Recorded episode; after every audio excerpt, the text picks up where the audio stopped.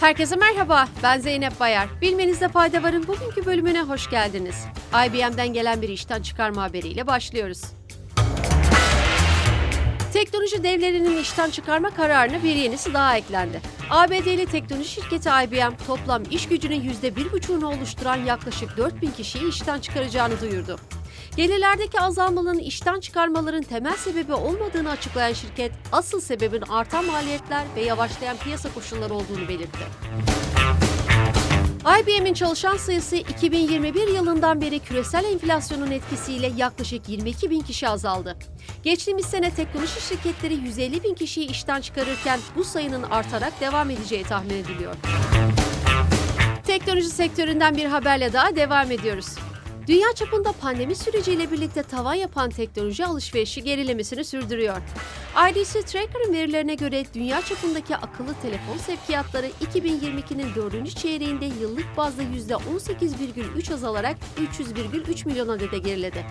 Bu düşüş tek bir çeyrekte şimdiye kadarki en büyük gerilemeye işaret etti. Microsoft'un kurucu ortağı Bill Gates'ten olası yeni bir pandemiye karşı açıklama geldi.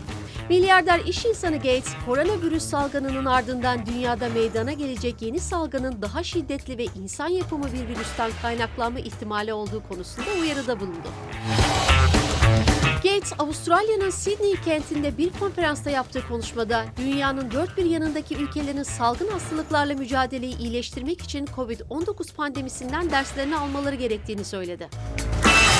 Her 5 yılda bir hem ülkesel hem de bölgesel düzeyde olası bir pandemi için kapsamlı bir tatbikat yapmamız gerekiyor diyen Gates, bir sonraki pandeminin COVID-19'dan daha acımasız ve insan yapımı bir virüsten kaynaklanma ihtimalinin olduğunu belirtti.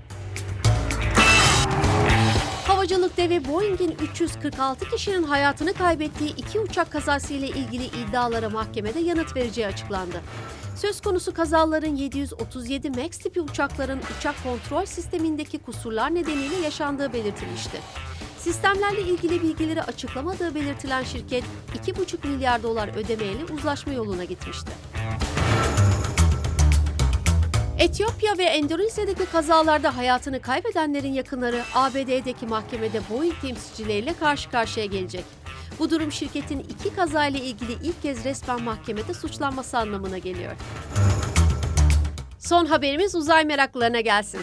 NASA geçtiğimiz cumartesi günü keşfedilen ve iletişim uydularından daha alçaktan geçecek olan kamyon büyüklüğündeki bir asteroidin cuma akşamı Güney Amerika'nın 3600 kilometre yukarısında görüleceğini söyledi.